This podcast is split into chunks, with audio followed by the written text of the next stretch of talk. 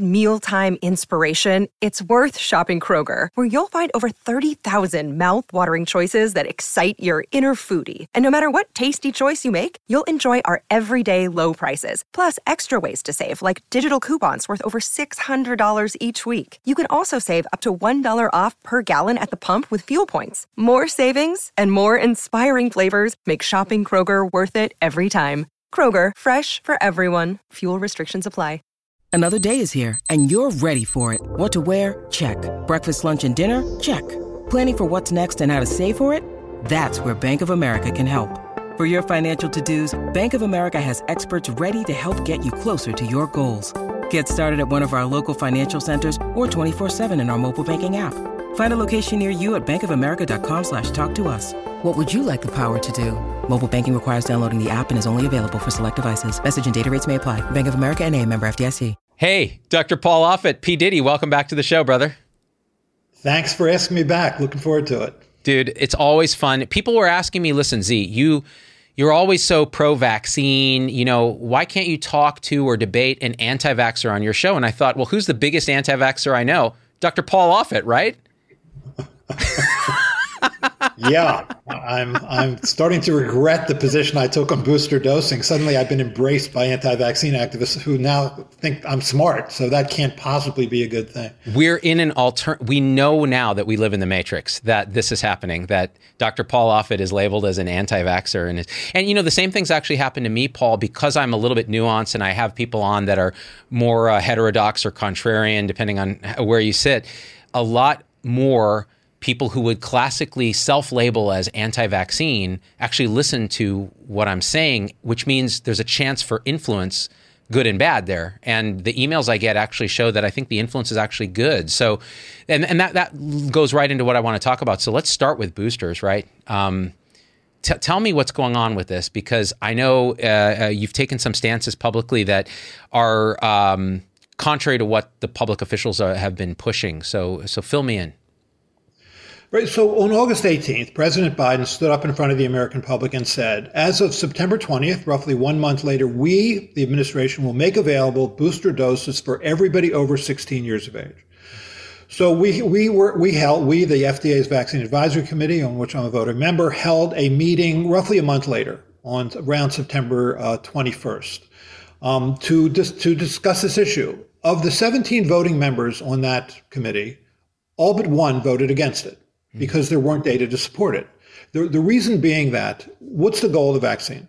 If the goal of the vaccine is to prevent severe illness, uh, meaning the kind of illness that caused you go, to go to the doctor, go to the go to the hospital, go to the ICU, go to the morgue, this vaccine appeared to continue to do that. It did. I mean, for actually, actually, at least all the studies that have been published by the CDC showed that the vaccine protection against serious illness was holding up for both vaccine mRNA vaccines and for the Johnson Johnson vaccine for all age groups. But we were presented data from Israel the, the day before, it was published in a paper the day before we met that, that showed clearly that if you were between 70 to 79 years of age, you benefited from a third dose in terms of protection against serious illness. Fine. And so we voted that it was reasonable then to give a vaccine for people over over 65 years of age. We also had agreed previously to have the vaccine available as a th- three dose product for people who are immune compromised. That all made sense. Um, then we met again to discuss this again a second time because now Pfizer had data on booster dosing, et cetera. And we again generally voted against it, but we're willing to to to at least consider the fact that people over 50 who had comorbidities, typically more than one comorbidity, may also benefit, although there weren't clear data for that. So, and so that's how, and the ACIP, the Advisory Committee for Immunization Practices, also agreed with that. So then Omicron hit. When Omicron hit, Omicron was really the reason that was given for why we need a booster dose for all. Now, what's happened since then is that, that uh, a couple days ago, so this is January 24th, so a couple days ago, the CDC um, uh, put out a press release that highlighted the results of three papers. Two were in Morbidity and Mortality Weekly Report, one was in JAMA, tra- trying to make the case that booster dosing was a value, period, including for everybody over 18 years of age.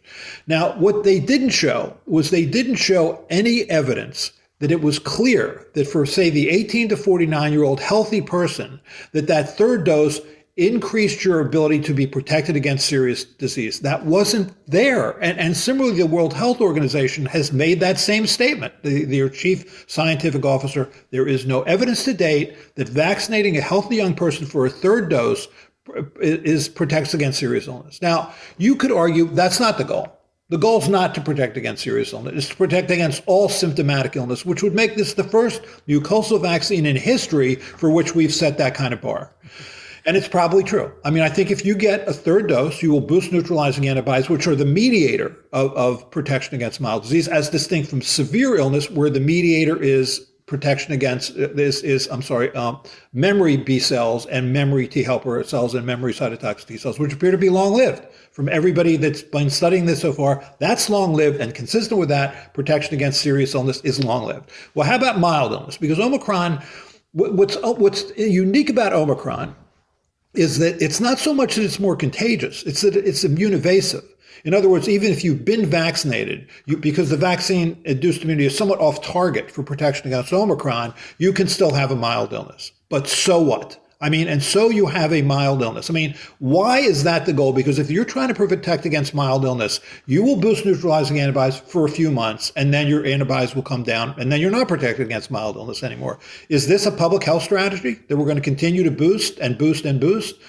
Um, it's certainly not not a global health strategy. It's not a national health strategy. I, it's it just doesn't make sense to me. And so, and so I got hammered for the fact that there was an Atlantic article where I said that I had recommended that my son, my you know son in his twenties, not receive a booster dose. What they failed to say is that my children never listened to me. So that should have been part of the equation, but it wasn't.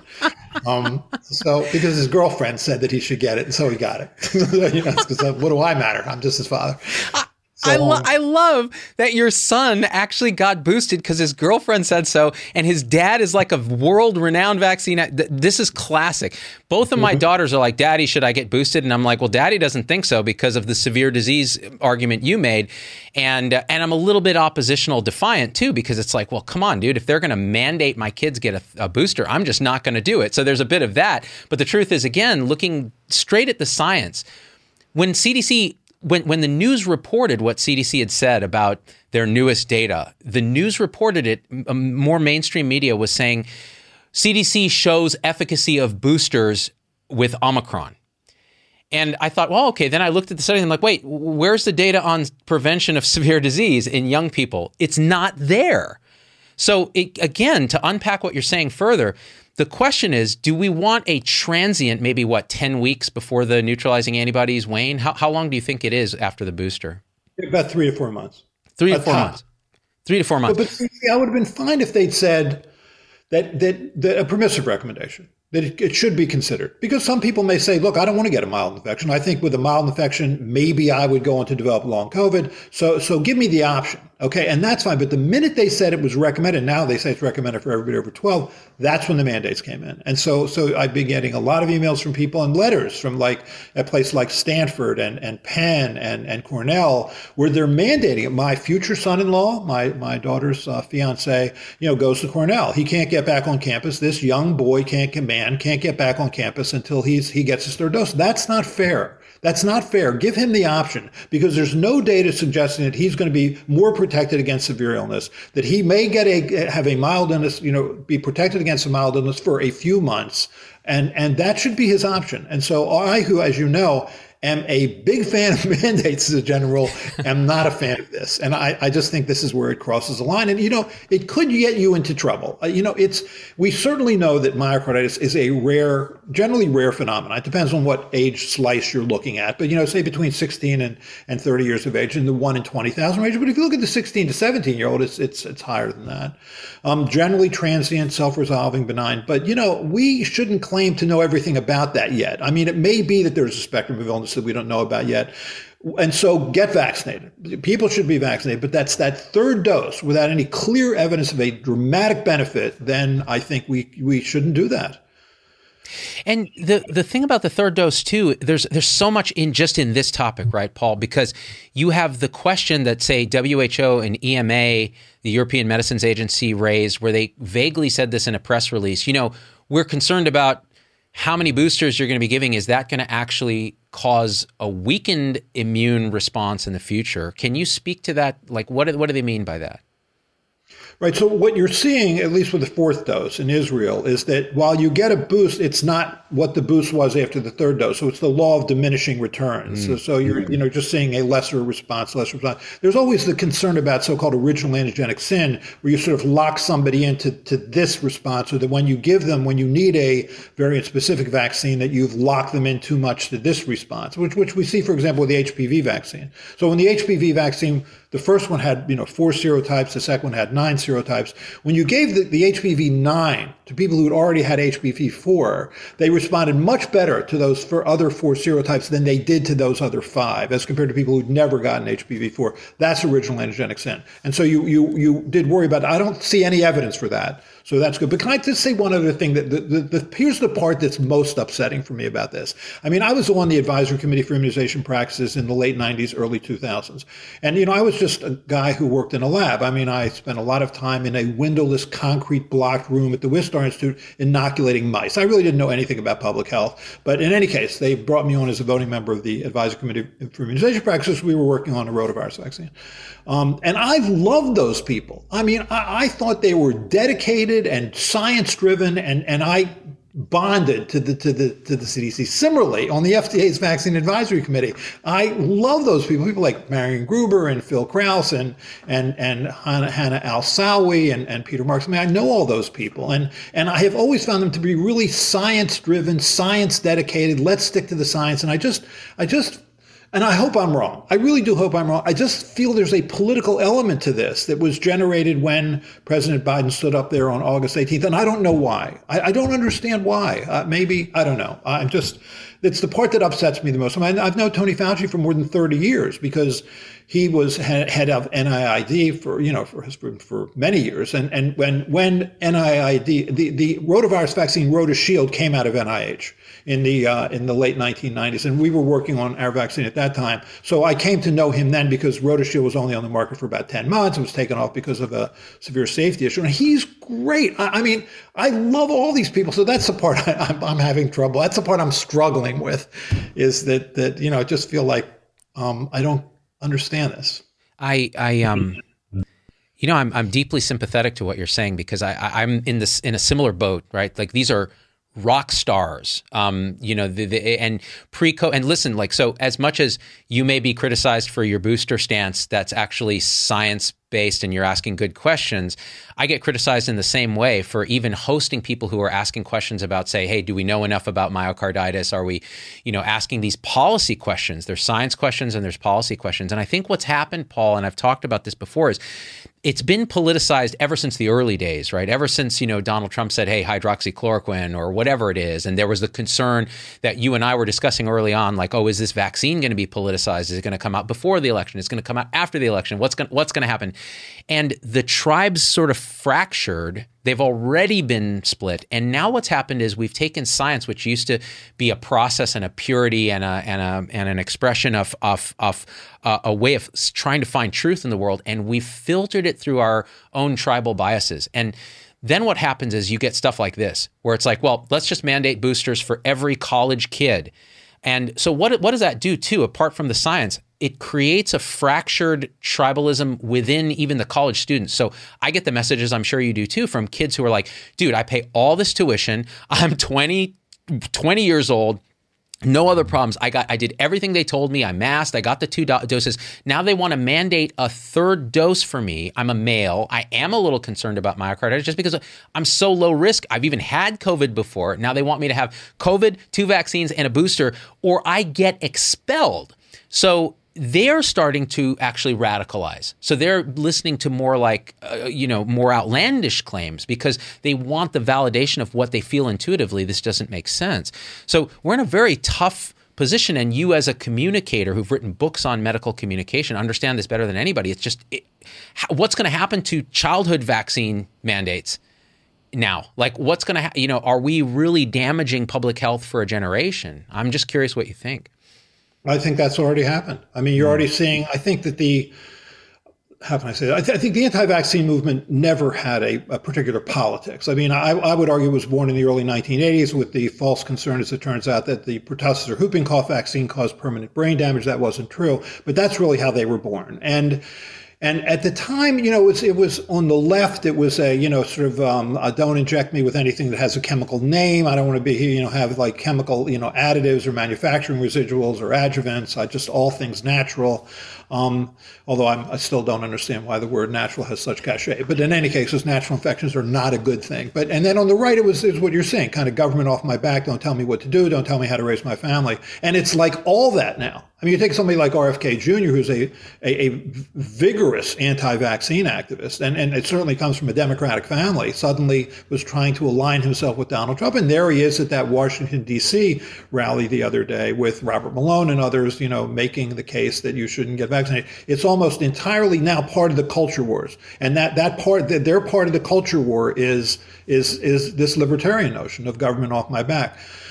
Um, you know, and so and so during the January 6th insurrection, you see, you know, there's Del Bigtree speaking a few hundred yards from where Donald Trump was speaking. Um, these people are classically Democrats, by the way, but yeah. somehow they link themselves to the right here because it's it's the zeitgeist it's it's a seismic shift in this because I agree with you. You know, it, it had been. Uh, so I'll, I'll, say one other thing about this before we go on to things people actually really are interested in on the science of this. But there's a moral matrix issue that Jonathan Haidt, the social psychologist, has written about, where we have these moral taste buds. And typically, the left has valued two of them in particular fairness versus cheating and care versus harm as morality compasses. So that's why, you know, uh, liberals typically will get behind a vaccine mandate or something like that if it's going to, if they think it's going to save people's lives and so on.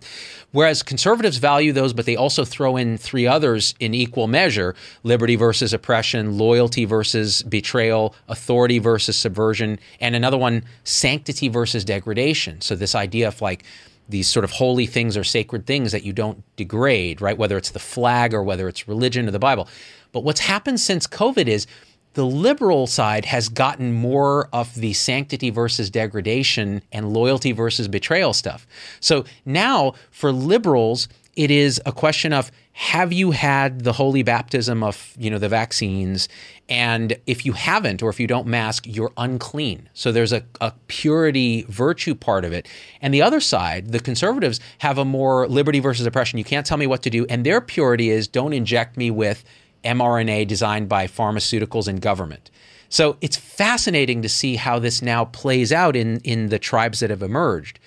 And sort of standing at the center and looking at all this, it's it's disheartening because the question is how do we start to unwind it? And that, that's also why, Paul, you get a lot of crap from your own tribe for speaking like this because it is a disloyalty issue, right? You're not in lockstep with whatever the the thing is. No, I agree. And, and, if I could just add one other sort of scientific point before we move on, the the thinking at, at the time when we were we were all discussing. I, have spoken with Dr. Fauci about this on the phone, as well as people like Stan Plotkin, who is another hero of mine, who's kind of the the, the editor, senior editor of the book Plotkin's Vaccines. I mean, he's the inventor of one vaccine, two vaccines, and has contributed to many others. So these are the stars to me. And and their their argument initially made a lot of sense, which is that if you look at vaccines like the inactive, whole inactivated viral vaccines like the polio vaccine or the hepatitis A vaccine, or you look at purified protein vaccines vaccines like, say, the hepatitis B vaccine or HPV vaccine, you do need a period of time between dose uh, between doses, whether it's dose one and two or dose two and three, where you, you have about four to six months so you can have high frequencies of memory cells, which are responsible for protection against serious disease. Makes sense. The question is, is that also true for this vaccine, the mRNA vaccine, about which we know little? I mean, we we this is our first mRNA vaccine. And what you're seeing, which completely surprises me, is that with two doses given close together, you know, know, three or four weeks apart, you have these high frequencies of memory B cells, which are critical, and memory T helper and cytotoxic T cells, which are also critical. Um, a year later, I mean, who would have predicted that? And maybe in, the in the end, and we'll, we're going to learn about this in time, that the, the mRNA vaccines are more like the whole the live attenuated viral vaccines, because like the like those vaccines, the mRNA vaccine is is a gene that goes into your cell. It's then translated into a protein, which is what happens when you get a live attenuated viral vaccine, like measles or mumps or German measles or chickenpox. And so maybe it's more like that, where where really even one dose arguably can induce high frequencies of memory cells. So maybe that's what this is like we'll learn over time. And I think maybe it may be that over time, two years, three years from now, we're going to find out that we really should have had that that booster interval, you know, that four to six month interval to allow us to develop that those memories. But that's not true yet. There's no evidence for that yet. And so I just feel we should, at the moment, still be evidence based. And it's okay for the, the, CDC to say, look, let's do it this way for now. And then when they, they find that there's not evidence for that, to just back off and say, okay, let's just make this more of a permissive recommendation for the for the less than 50 year old, you know, who doesn't have a comorbidity. Let's do it that way. Meaning, let, let's let young, healthy people make that choice or let their parents make that choice. But we, sort of got stuck on this. This is key. That's actually a key scientific point, right? That that these mRNA vaccines may well they're they're different in the sense that they maybe they behave like a live virus infection, like you said, the attenuated virus doesn't cause disease but causes very robust long-term memory B and T cell immunity, and because there's a lot of discussion about should the first uh, doses have been spaced out further, was it so close for expediency, but you're saying when you actually measure the B and T cell uh, memory response, it's actually quite good, like surprisingly good. So that's that's important. And and again, it relates to booster. Is it a booster that third dose, or is it a third dose? Is it something that's necessary to create durable, long-lasting immunity against severe disease, like you would imagine with a, a purified, uh, you know, a, a, inactivated viral particle or something like that? Um, is that is am I understanding correctly what you're saying? yeah. Right. So, so relating to that, and I love what you said about it, a permissive recommendation. So then you empower people to make the decision. They're empowered instead of getting this psychological reactance to saying, you're telling me what to do, and it doesn't, I'm not entirely convinced it's correct. Let me ask a question then. We talked about 50 and over with comorbidities. You said there's not great data for it, but we are recommending that. 65 and older, for sure. People with immunocompromise, for sure, three doses. What about pregnant women? Because I get tons of messages from pregnant women who, I'm sorry, I'm supposed to say pregnant people now, Paul. So, pregnant women who, it's very hard to decondition me, um, who are asking, well, I've had two doses. Maybe I've been infected also or not. How are you thinking about a booster in pregnant women? Well, so so what do we know? We we know that if you're pregnant and you're infected with SARS-CoV-2, that you have a two and a half to threefold increased risk of being hospitalized or go to the ICU or require me- mechanical ventilation, and about a one and a half fold increased risk of dying, as compared to women of the same age who aren't pregnant. Therefore, pregnant women need to get a vaccine. So so if two doses of vaccine pre- prevents serious illness, which appears to be true two doses appears to be true in that it protects you against serious illness, and that's what we're trying to protect against. I don't see the compelling need for a booster dose there either. I mean, and, and there are no data to suggest that that third dose then protects that woman from the serious diseases that I was just talking about. Now, it may be that those, those data will be generated. Um, but until they are generated, I think we just need to stand back and and do what we're doing, which is have a two dose recommendation for pregnant women. But th- this ship has sailed. I, I just feel like I mean I can be really upset about this and write op eds about this, which I'll do, and and you know talk about this on shows like this. But I, I just feel that there's no coming back from this. I think this is what we've done you know the and the thing is okay i would be okay with that if it weren't for mandates and boosters because then you're really compelling. And listen you only have so much policy juice to compel stuff for public health. Why why do that when you're cre- going to create so much reactance? But yeah i'm i'm i'm, I'm with you. Um, so that's interesting. And and the safety of the vaccine in pregnancy is there anything new to speak to that? Because i get a lot of questions still about that even though we've talked about it. Anything new on that front no, just the continued data that, that if you um, get a vaccine during pregnancy and you compare those those that group to people who are pregnant that didn't get a vaccine, there is no difference in terms of outcome of the pregnancy, in terms of outcome of the, the neonate. So it's it, the only difference is that you protected that pregnant woman from having severe illness. So it's it's uh, no, it's all good. Data continue to be continues to come back good. Now that and that dovetails into another question that comes up a lot. So people talk about VAERS a lot, this sort of reporting database. But what about the other mechanisms for determining vaccine safety in near real time, you know, the vaccine safety data link, PRISM, those kind of things. Can you speak to those? Because people very much obsess over VAERS, and we know VAERS is a hypothesis generator. So people submit to VAERS. It could be you know, a lot of times there's confusing, confusing correlating. In other words, you get a vaccine and then a bad thing happens that might have happened, likely would have happened anyways. But there's correlation, but people assume causation. They say, well, the vaccine then caused this old person to die of a heart attack, whereas in fact they were going to die of a heart attack anyways. Can you speak to the other mechanisms of, of monitoring that would help people understand how these things are studied?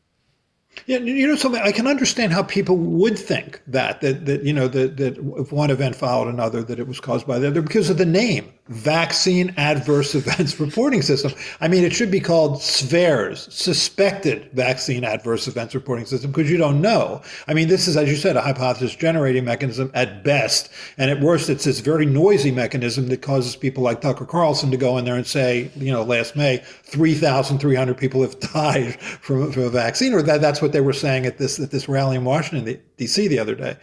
So yeah, so the good news is the only way to really know whether something is causing something else is to have control groups. That's really what scientific studies are at all levels. It's the study of control. So that you can the groups like the Vaccine Safety Data Link, like the PRISM system, which is run P R I S M P-R-I-S-O-N, um, which is run by the FDA, and, and VSafe, which is run by the CDC, are ways to look to compare groups, groups who did or didn't get a vaccine, so you can see whether or not this was a problem. I mean, VAERS at its best will ra- raise the hypothesis. So, for example, those initial cases of myocarditis were reported to VAERS, and, that, and so now you've raised the hypothesis. So now you have to look at people who did or didn't get the vaccine, you know, males versus females, you know, what age, one age versus another age, to see is there a risk? And you see that the risk was greater, not after dose so much after dose one, but after dose two. The risk was, was greater in males. The risk was greater within four days, and and and the risk was greater in younger people, younger males. So that's that's how you could get all that information.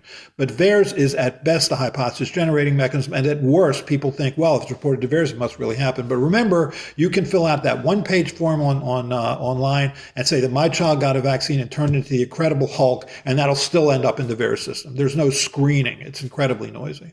Right, which by the way is a desirable outcome of any vaccine. Exactly right. Hulkagenesis, right. Paul, maybe we could speak to that because you know when you were working on the rota, rotavirus vaccine, I know hulkogenesis was a desired outcome. You were striving towards the asymptote of incredulous. By, by the way, did I ever tell you my idea for a um, science skeptic who, whenever you make him, whenever you make him question data, he turns into the incredulous Hulk. So, you know, that he gets green and very, he just drills right into the data. Anyways, all that aside, um, the, the interesting thing about those those vaccine monitoring programs is the control group, like you said. So you may take like a Kaiser system that has very good electronic health records, very integrated, and they can actually identify controls and people who've gotten vaccine and make uh, and drill down into that. And that's kind of what you're pointing at in terms of being able to do that. Yeah.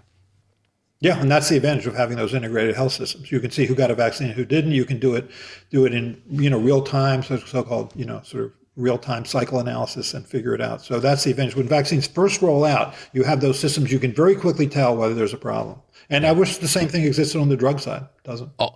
Oh my gosh! It would uh, we, we we would find uh, a lot of stuff, uh, a lot of stuff. I mean, you've written books on this, right? About the kind of uh, things that happen. And and and and you know somebody somebody I have on the show a lot and we do a joint podcast together who's who I think is labeled as a contrarian on the whole vaccine for kids thing right? Because he's concerned about myocarditis Dr. Vinay Prasad.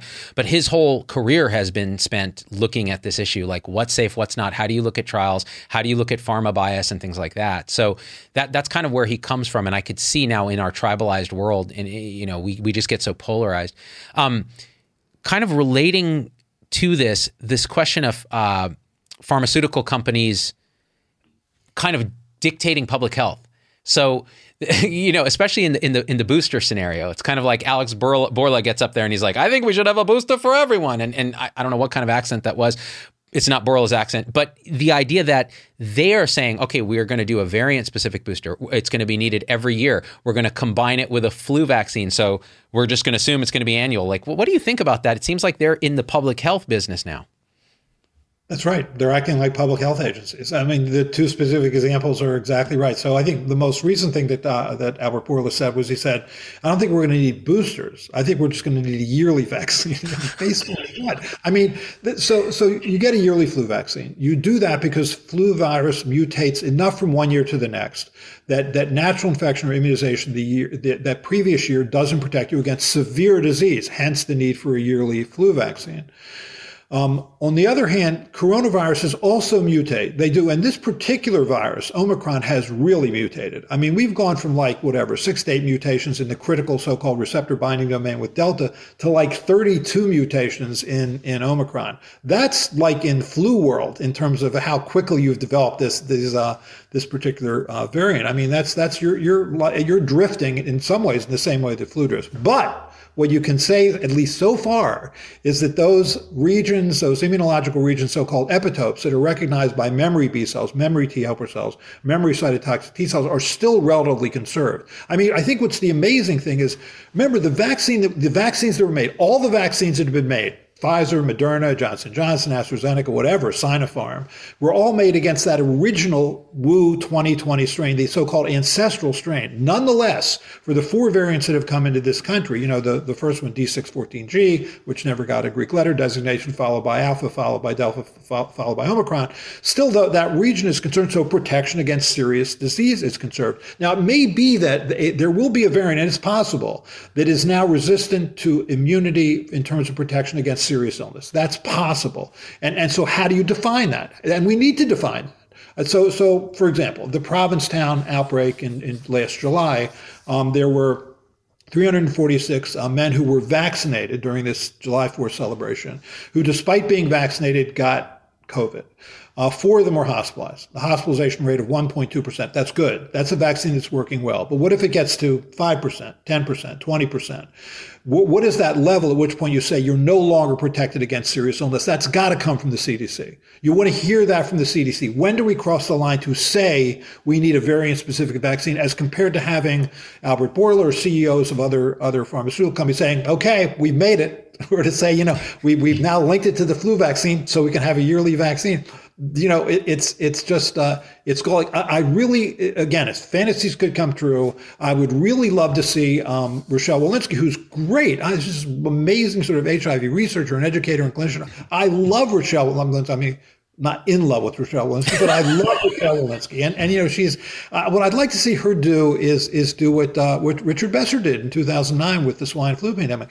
Get out there every other day or so, tell us where we are, answer questions from the, from the media who in many ways represent the public, and, and, you know, just constantly tell us where we are in information, answer those questions, because she's great at it. I think she's great at it. I just, uh, but she doesn't get to do as much of the talking. I feel like she's sort of in the shadows in some ways of the administration and, and um, NIH, but would love to hear more of the talking. Yeah, yeah, and you know, I wonder how much CDC as an entity itself is so bureaucratic that whether Rochelle wants to do something or not, it's not. You know, again, these big bureaucratic organizations are hard to move around, uh, especially if you don't have deep experience in moving them around. In other words, be a bureaucratic functionary all your life, which she's not.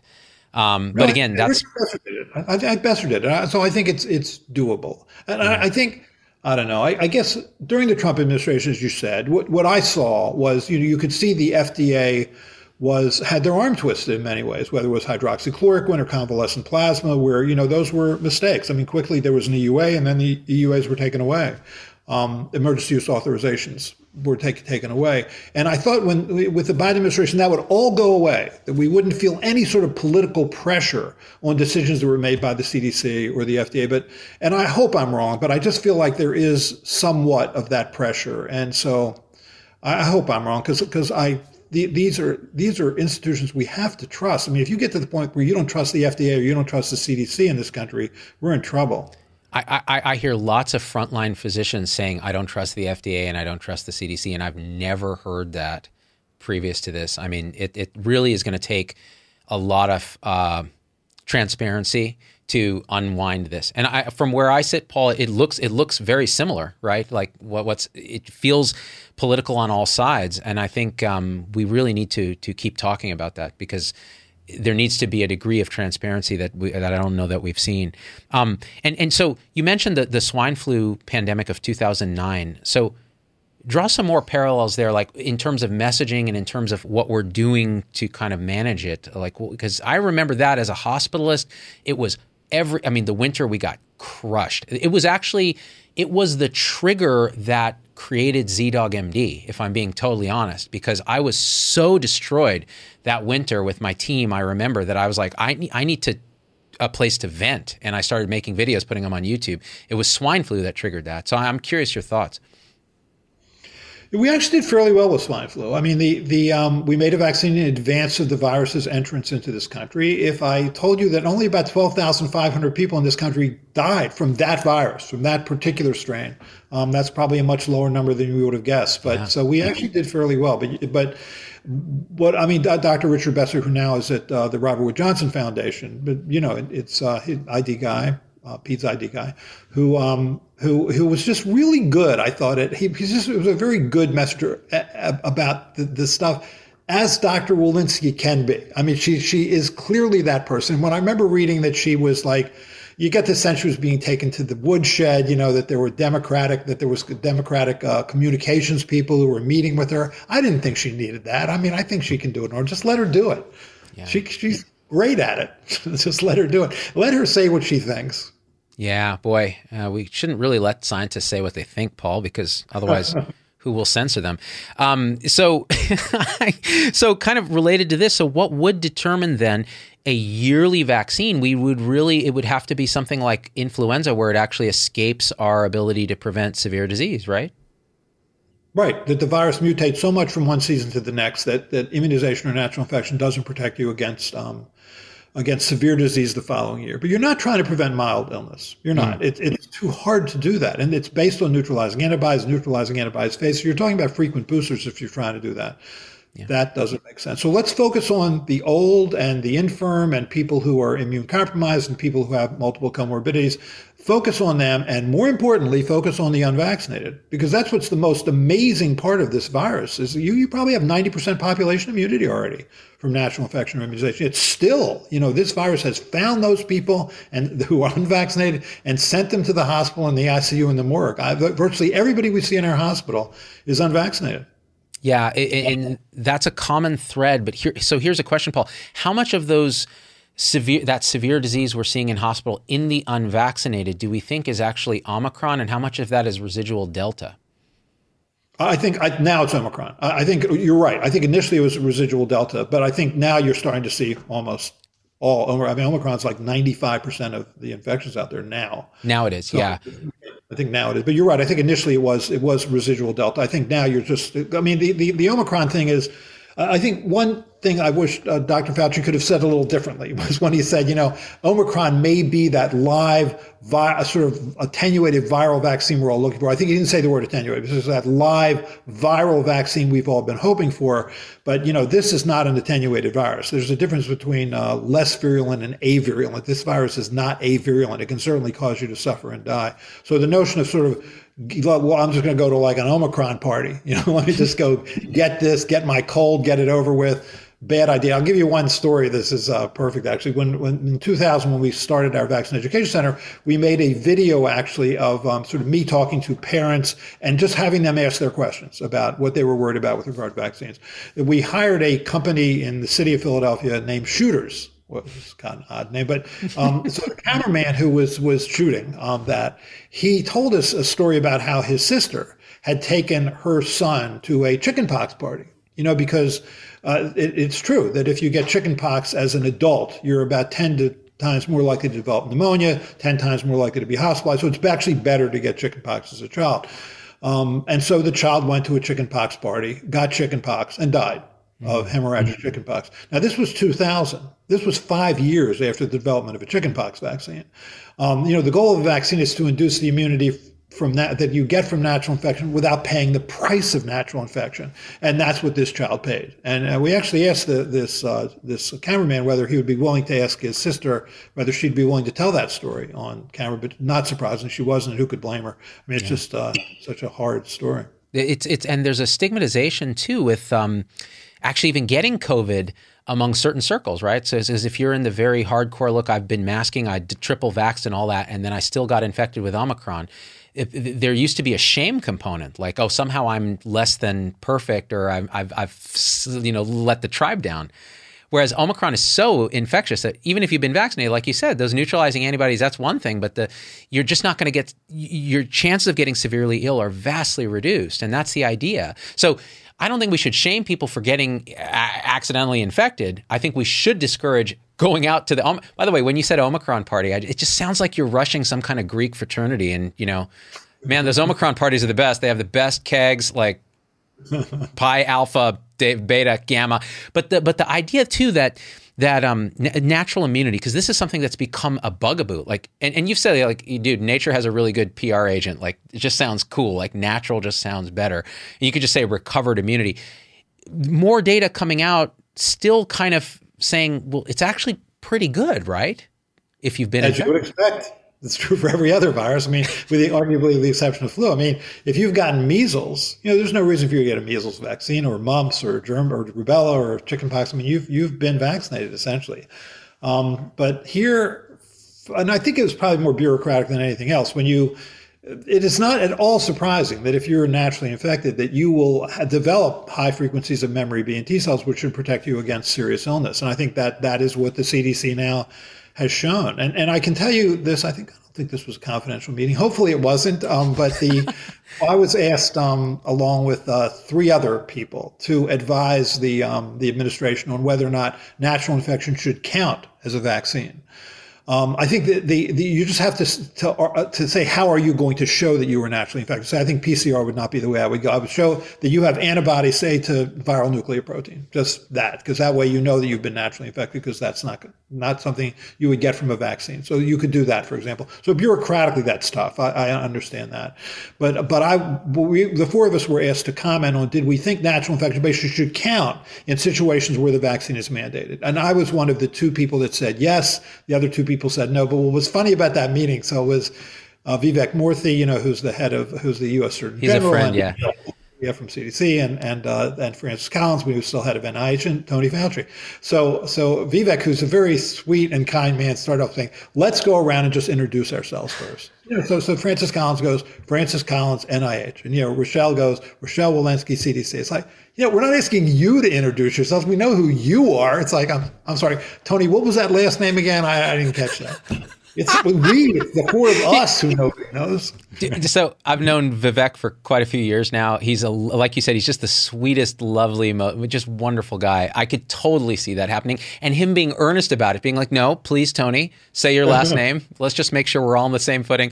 Um, so what's interesting in that, Paul, is that you were advocating as natural immunity counting, and I'll, I'll say this this one element has given so much power to people who would advocate against vaccines, meaning um, the Del Bigtrees and the Robert F. Kennedys. You know, they don't even acknowledge natural natural na- natural immunity. And I think the reason it gives them power is that most people and most scientists with common sense, like you, would say, no, but it actually does count, right? And when you're thinking about a mandate for a kid who's already had you know two vaccines and now they're mandating a booster, but they've gotten Omicron. It's like, are, uh, doesn't Omicron count as the booster? It's not like they intentionally got it, but shouldn't it count? And isn't there an, e- you know, even if it's the honor, well, here's a clear, okay, here's a, and you can cut me off at any time with anything you want to interject here, but here's a question like, let's say they lie. Okay, I didn't, okay, I, so I had Omicron and, you know, the honor system failed, but they had two doses of the other vaccine and you have it documented. Who does it harm if they've lied about that like how much is the effect on transmission? What's the community effect of this vaccine versus not filling up the hospital with severe disease versus the individual effect? And and because that that affects how we design policy because policy should be the good of the many right? Yeah, so I, I, think that one of the problems we, we struggle with with this uh, virus is is the testing. I mean, you have antigen t- detection testing, which detects viral protein, which is at least closer to infectious virus. And then you have PCR, which detects viral genome.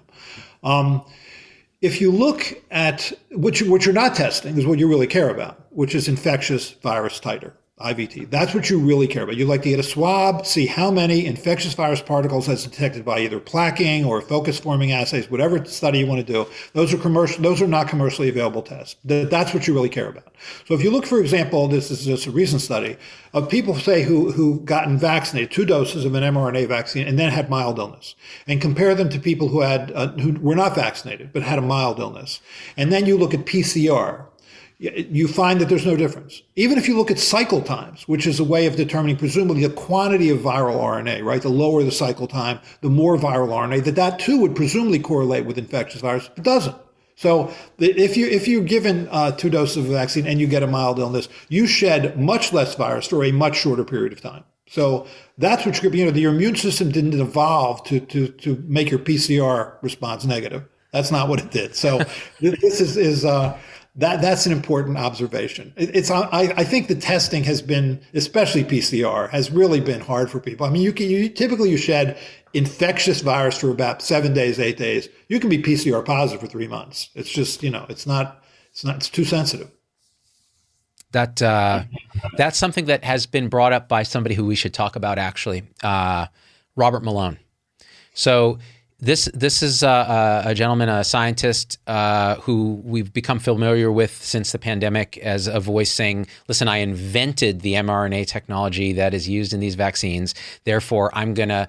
have a particular level of credibility to then say these are all the things that are dangerous about this vaccine and why you shouldn't get them. So, first of all, maybe just unpack this like who who who what did he do and did he invent this vaccine because you co-developed the rotavirus vaccine with a team of people. You talked about it before. So you, I think of anyone that I could ask has the most experience in this space to kind of comment on this. Right. So what he did, um, he's an MD, I think, at, at, North from Northwestern. He's, I think, he's a Bachelor of Science from from his biochemistry work at one of the University of California schools. So what he did, like in '89 and '90, is he published papers showing that if he took messenger RNA and put it in a lipid droplet, and then in vitro, meaning in, in a laboratory flask, using monkey, using sorry, mouse cells, that he could get that that mRNA into the cell and that it would express a protein. And I think the original paper was like luciferase, which is an enzyme that's very easy to tell because it's sort of when you add a substrate, the cell lights up. Um, that's it. That's what he did. Now, you can argue he was, if, if not the first, of one of the first to show that you could take mRNA, exogenous, meaning from outside the cell, put it inside a cell, and then have it have it be translated through the ribosomal system into a protein. So that that's an important observation. But to claim that he, in any sense, was the inventor of this technology. He, he, there's three things he didn't do. First, and most importantly, that that's not the right lipid particle. Uh, the, the lipid nanoparticle that's use that you can use, say, in a cell in a laboratory, is very different than something you inject into a muscle. That had to be completely reformulated. Two, messenger RNA is, is an adjuvant. I mean, messenger RNA has, was used in the early days of, uh, a, in rabies vaccines as an adjuvant, meaning it, it boosts the immune system, specifically the, the so-called innate immune system. It stimulates toll-like receptor 3, it stimulates toll-like receptor 8. So that can't be. You can't immunize somebody with mRNA like that. You have to um, modulate it, so modify it so that it doesn't do that. To do that, what you do is you use nucleoside analogs like pseudouridine, which is what people like you know Drew Weissman did and Barney Graham and and and, and others. And there's there's um there was another researcher actually whose name I can't remember who who did actually the critical work on that and, and you know Katalin Karikó and, and others. Um, that had to happen in order for this to be a vaccine. And then the third thing that had to happen is the, the SARS-CoV-2 spike protein. I mean, CAN itself has certain toxic effects on cells, but so so you have to make it so it can't enter cells. You do that by using these uh, so-called prolines that fix it in a prefusion state. So it can't possibly fuse with the cell. It's locked in as a prefusion molecule. Those all had to happen, none of which he did. What he reminds me of is, is a man who won the Nobel Prize named Baruch Blumberg. And Baruch Blumberg won the Nobel Prize for, for looking in the blood of people who had hepatitis B and seeing these, these little particles that we now know are hepatitis B surface antigen, which forms the basis of a vaccine. That's what he noticed. Now, he didn't think it was that at first. He thought it was something that was uh, sort of represented some sort of genetic phenotype in Australians, so it was called Australian antigen. Then he thought it was may have been associated with with cancers, which was also wrong. And it was actually Bill Prince who I think, frankly, did most of the work showing that that actually was hepatitis B surface antigen.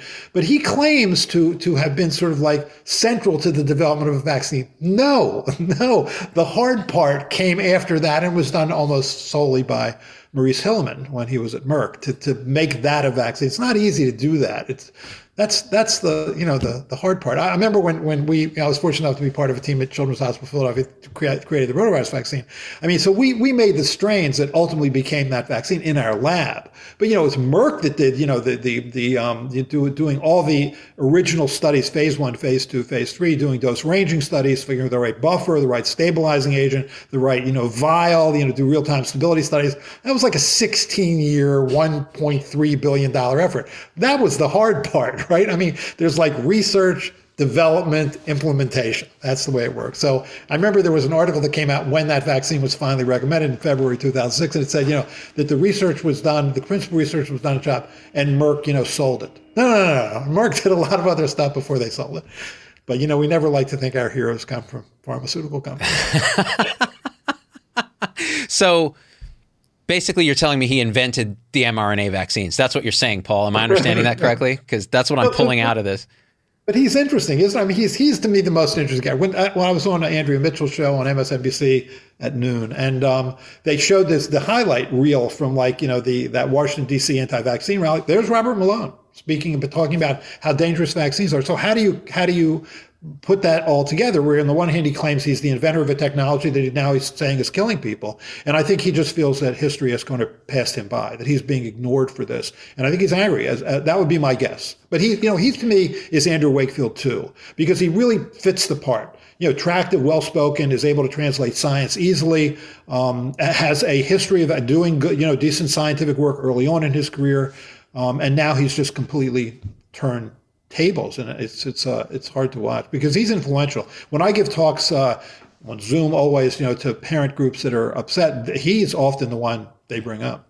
He's very influential, which is um, I you know I, I I've done a few things talking about his uh, specific points, which we can touch on a couple of the big ones. But the, the, it is interesting because what what you're doing when we're trying to figure out a motive or you know, you, you get labeled as ad hominem, first of all, and then the mind reading fallacy that, you know, we can't get in his head. But I'll just say this, and this is something I think just as an advocacy point in science communication. Every single scientist is a human being, right? And which means and you and I both know, Paul, knowing ourselves, we are flawed deeply, right? and we have our own psychological baggage. We have our own unconscious stuff that we do that we won't even know about unless we've introspected or meditated or gone to therapy or whatever. And when I see Robert Malone and when I see someone like Peter McCullough or when I see some of these other guys, I feel it energetically almost like, oh, yeah, yeah this is what it, it's very hurt, didn't get uh, credit for this thing. It's now huge, now is is projecting this other way and can come up with really smart reasons why this vaccine is toxic, all of which are wrong. And also is mixing in a lot of good skepticism. And the package itself is so compelling to parents because he looks like sexy Kenny Rogers before he got plastic surgery, um, and you know all of that. So it, it, it's it's it's difficult because I think it's incumbent on folks like you and I and others to say, okay, well, okay, let's look at this dispassionately, which is hard because I get triggered. Like I, I see a guy like that, and I, just, you know, I see him talk. He does his own videos. He says, "Listen, parents, as the inventor of mRNA technology, this spike protein is toxic. It's an irreversible medical decision that will damage your children. So before you undertake this, you know," and, and I'm like, this is criminal, and then I get angry, right? So maybe let's dispassionately look at a couple of his things. Again, this spike protein toxicity. He says that Merck's or um, Pfizer's spike protein, Moderna spike protein was never tested. It is toxic. It, it develops in tissues of children and adults. How, how do you respond to this? never tested. I mean, there was a, I mean, so Pfizer did a 40,000 person trial, Moderna did a 30,000 person trial. These vaccines have been, I think, I think 3.5 billion people in the world have been fully vaccinated. There's more than 9 billion doses out there. We know more about this vaccine than any vaccine in history. This is the largest mass vaccination program in history at a time when there are in place systems to figure out if there is any sort of safety issue. I mean, look look at the original J&J thing when when that came out that there was a these these blood clots, the so-called thrombosis with thrombocytopenia syndrome. The original estimate was about one per 500,000 people. Now, as we're getting more and more data, it's closer to sort of one in 200,000 people. That's rare, and that was picked up and immediately presented to the American public. And there was a hold put on J and J's vaccine. Myocarditis thing also was immediately picked up and very quickly put out there because we wanted to know to what extent this was doing harm. And so, so of course, we're looking at safety issues, and of course, we're putting it out there. The notion that that you know that SARS SARS-CoV-2 spike protein is killing people would require a vast international conspiracy involving thousands and thousands of researchers and public health officials, which is is you know that you can get people to believe that is remarkable to me. So well, no, SARS, and also the studies, by the way, that were this is always true. Uh, you can get anything published. There was a paper in, in Circulation Research, and this is one of many, where they take um, hamsters and inoculate them with a pseudovirus, uh, specifically something called vesicular stomatitis virus, which is in the rabies family, into which you clone then the gene that codes for the SARS-CoV-2 spike protein. They inoculate it intratracheally into the windpipe at about 500,000, you know, uh, uh, infectious particles, or not infectious particles, it's replication effective, but, you know, particles, viral particles, and then shows that they're, they're What does that mean? I mean, it's like, okay, it's, okay so we're not going to inoculate hamsters then anymore, you know, intratracheally with this virus. It's like, as, as David Weiner said, who's my, my one of my favorite vaccine researchers at Wistar, he said, mice lie and monkeys exaggerate. That's right. If you really want to know what this problem people, put it in people. That uh, that that that that. Yep, that's exactly right. And you know this idea that. Uh, God, he said so many things. Well, here's the best part, Paul. So I, I know because I know I, I can get you fired up about this just because as part of the vast global conspiracy, central to this vast global conspiracy are hospitalists. That is my specialty. So people who take care of patients in the hospitals, internists and pediatricians like myself. Uh, and I'm like, guy, guy, I hate to pump the brakes on you here, but I can't even tie my laces when I'm working in the hospital. Like I can be part of some vast global conspiracy to keep patients inpatient for longer. Paul, have you ever met a hospitalist who does not want to discharge their patient as soon as they're admitted? Like it's just what we do. We get people out of the hospital, and and Malone is like, well, these these hospitalists are part of the great conspiracy. It's like, okay, you're done. You're done here. Now, another well, thing is piecework, right? I mean, you're salaried. it's not like piecework, right? You get paid per patient, right? And even if you got paid per patient, you get paid more. So this is something we, we can say. There are financial incentives in medicine. I've complained about them forever. Fee for service is poisonous because it generates supply. Me generates demand because the more I do, the more I get paid. Now, what he's saying though is, you know, you keep them longer, this and that. No, no, no, no, no. That's not how often we get paid. We get these DRGs, these flat fees you get paid the most when you admit someone and discharge them right away. like that's the highest code you can pretty much charge. But there's vagaries and it depends on your insurance and all that. So he's not wrong to question financial incentives. I think that's important. But he is wrong to say something like this, like uh, natural immunity. So if you've been infected before and then you get vaccinated, you are in big trouble. You're going to have all these complications. So where is he getting this, and is there any truth to this?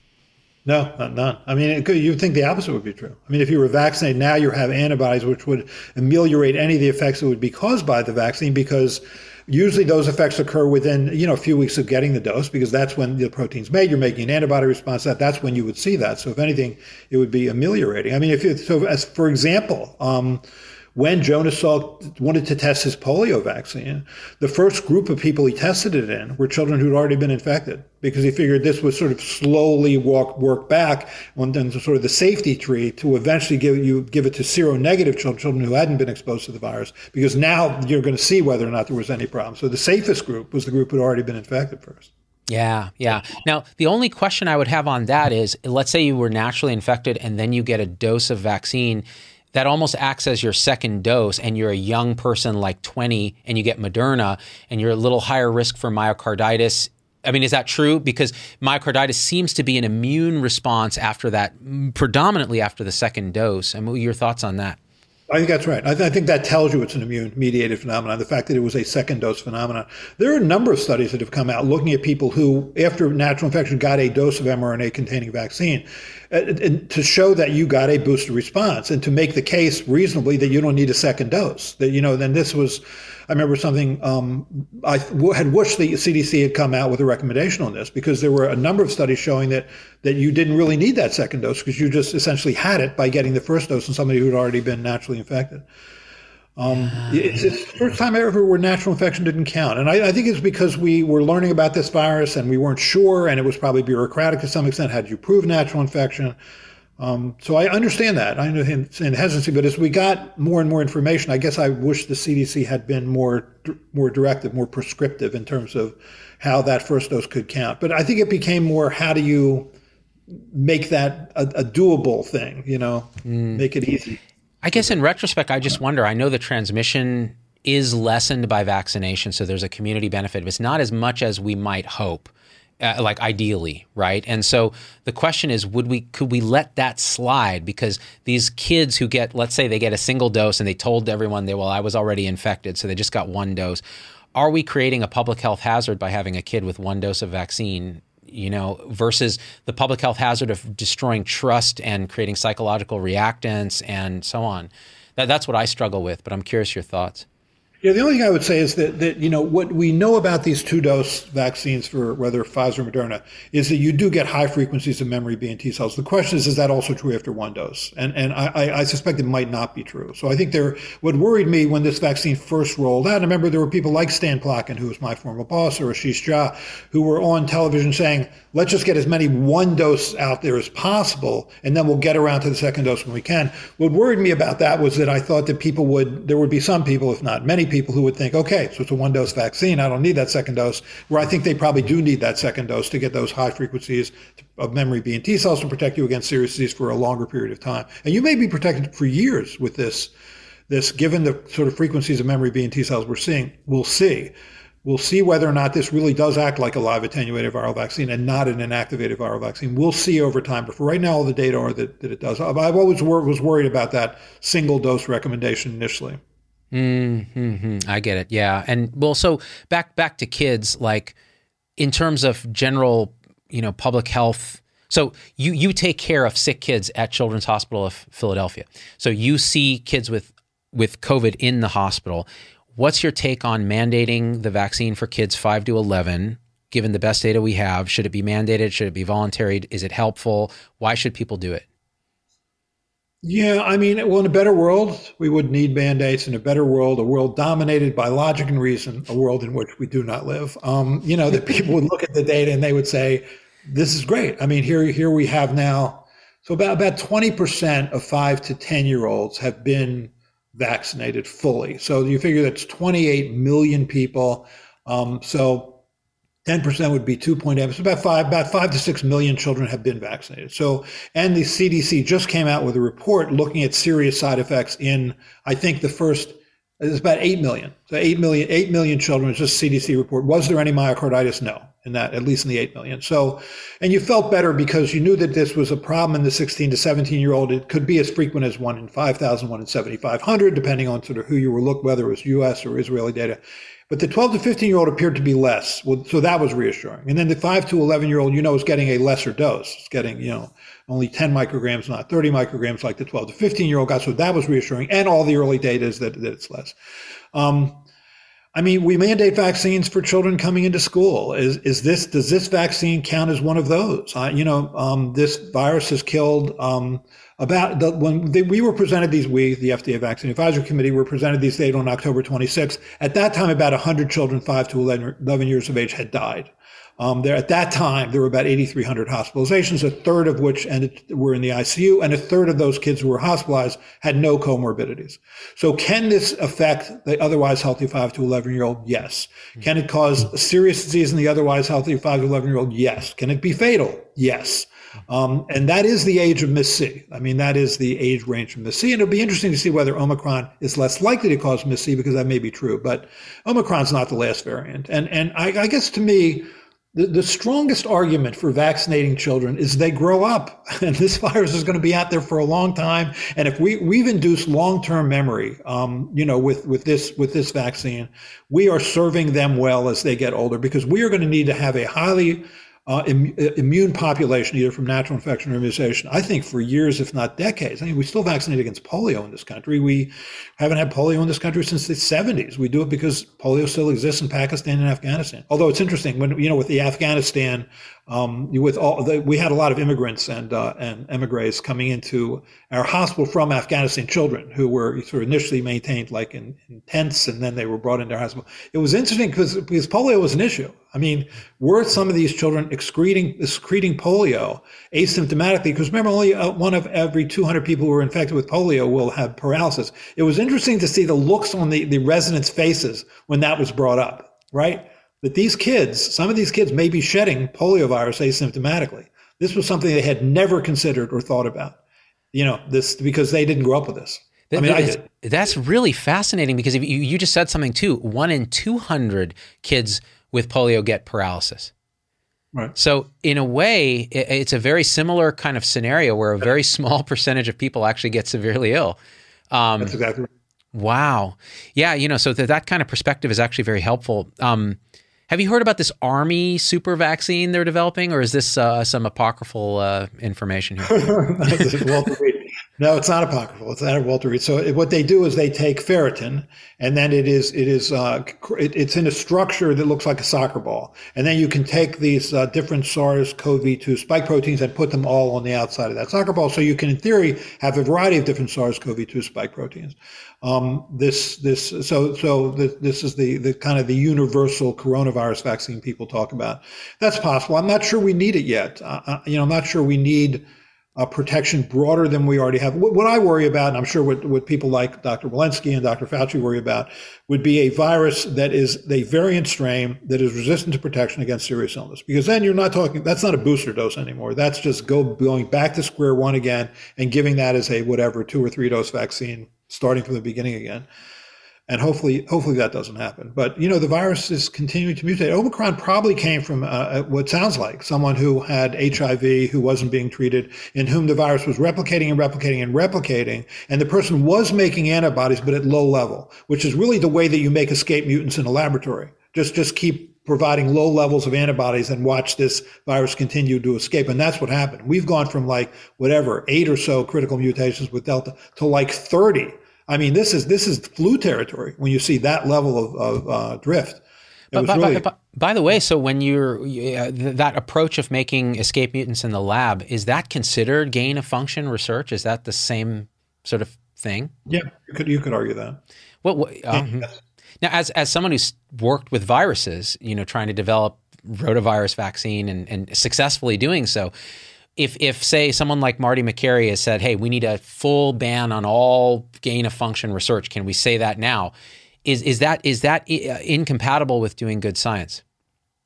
Well, so I mean, how do, how do we make the rotavirus vaccine? We made the rotavirus vaccine by taking uh, essentially an a, what we consider to be an avirulent strain for um, for children. I mean, well, take a step back. Rotaviruses infect all mammalian species and some avian species, um, but species barriers are high. So calf rotaviruses cause disease in calves, but not babies. And baby rotaviruses cause disease in humans, but not in calves. So species barriers are high. So you take a calf rotavirus and then you genetically alter it to put in human genes that are critical for inducing protective immunity, but not critical for creating virulence. So you need to make sure you define those genes. What are the genes that determine virulence? What human genes determine virulence? And make sure you don't add those. So that's what we did. I mean, that was I just described 10 years worth of work in about 25 seconds, which is depressing. But so that's what we did. And, and so um, is that gain of function? Uh, we thought it was loss of function research, but you wonder, you know, how that gets defined. Yeah, that's interesting, right? Because you'd have to be very careful about how you define it. Maybe gain of virulence is what you'd want to avoid. Um, but even then, so a- anything else, Paul? We're at the over the hour mark here, and I want to respect your time and sanity because you basically talk all day, every day about this stuff. You're one of the few sort of voices that's been actually balanced across the spectrum, and you've taken some stances that some disagree with, and others. You, have never been an ideologue about any of this, and that's why I think a lot of people, including myself, admire and trust you. Anything else you want to let us know? That's very important. No, I think we're getting there. I do. I, I think that that um, as we move into the I mean, that I think the warm weather is an enemy of this virus. I think as we move into the warmer months, just like last year. I mean, look at the the sort of number of cases and hospitalization deaths last June, July. I mean, they were down. I think that'll be true now too. And what's what's interesting, we are at about ninety percent population immunity. That's that's getting there. Um, uh, but the virus is really good at finding people who are susceptible. So Get vaccinated, people who are listening to ZDogg. please get vaccinated to make Z Dogs and my life easier. Because, you know, when you're hospital seeing a lot of patients, it's harder to take care of all the other patients too that, at the same time. So. That's that's great advice. And one one last thing on relating to that, when hospitals are overwhelmed, it's it's not so people make this argument, well, they're getting admitted to the hospital with COVID instead of of COVID, and therefore that doesn't matter. Here's why it matters. You cannot place a patient with COVID, with a positive COVID test in a nursing home. You cannot get them into a psychiatric facility. You can't because they need special equipment, special beds, special isolation, PPE, et cetera. It throws the hospital logistics chain into a disaster that then affects everything else the hospital does, including the real sick COVID patients, whether they're residual Delta or uh, Omicron, we don't know. But it then affects your appendicitis or your you know, cancer surgery or something like that. That's one community sort of measure of like why, first of all, we should vaccinate as many, especially high risk people, because then they're not going to end up needing an ICU bed. But also, we really do have to question okay, if you have been vaccinated and you do test positive and you don't have symptoms, you know, what does that mean? How do we handle you? Is there a better way to do it? You know, so I don't have the answer to that, Paul, unless you do. No, so in that in that case, just get vaccinated if you can. If you've been naturally infected, respect. It's kind of nice to have a vaccine too, just in case, because it's a little variable. But hey, we get it. Let's love each other, don't you think? Instead of being so polarized. I don't know. I don't know, Paul. Uh, yeah, I, it's the way we love each other. I mean, I, I, think that's true. I think it's how we love each other is to show respect for you know the other person. I, I, I just, I mean, if you don't want to get tetanus vaccine, that only affects you. No one's going to get tetanus from you. But this, this, how do you think people get it? They get it from other people. And mm. so ah, that's beautiful. Vaccinated. All right, uh, Paul. I love you, brother. Um, okay. Thank you so yes. much, guys. Share the show, do the usual stuff, and we are out. Peace. Hey, it's Dr. Z. Thanks for getting through the whole episode. That's a huge accomplishment. and so at this point, I just got to ask you for a few favors because it just helps us so much if you leave a review on your favorite podcast platform and subscribe. It, it just really helps the algorithms to get this message out to others. The second thing is email me, hello at zdoggmd.com. I get all these emails personally. I can't respond to them all, but I need to hear your voice because, especially on podcast, we don't have a comment section. And I want to hear how this episode affected you, what you'd like to hear in the future, what you think we got wrong, what we think we got right, anything, anything, or just say hi. So that's really powerful. And the third thing is, financially, it helps us a lot to support the show in any way you can. And if you go to zdoggmd.com forward slash supporters, you can join our supporter tribe on your favorite platform YouTube, Facebook, Instagram, wherever. What that will get you on those platforms is live shows with me that are exclusive for supporters and access to our Zoom meetings where we talk about awakening realization and we share with each other our own experience. It's a powerful group effect. It's a community, really. And we support and love each other and share, again, through our own experience, how we're waking up. So, and that that ripples out into systems, into transforming healthcare and education and government. So it st- really starts with us. So join us there if you can. Again, zdoggmd.com forward slash supporters. And I'm so grateful to have you with us.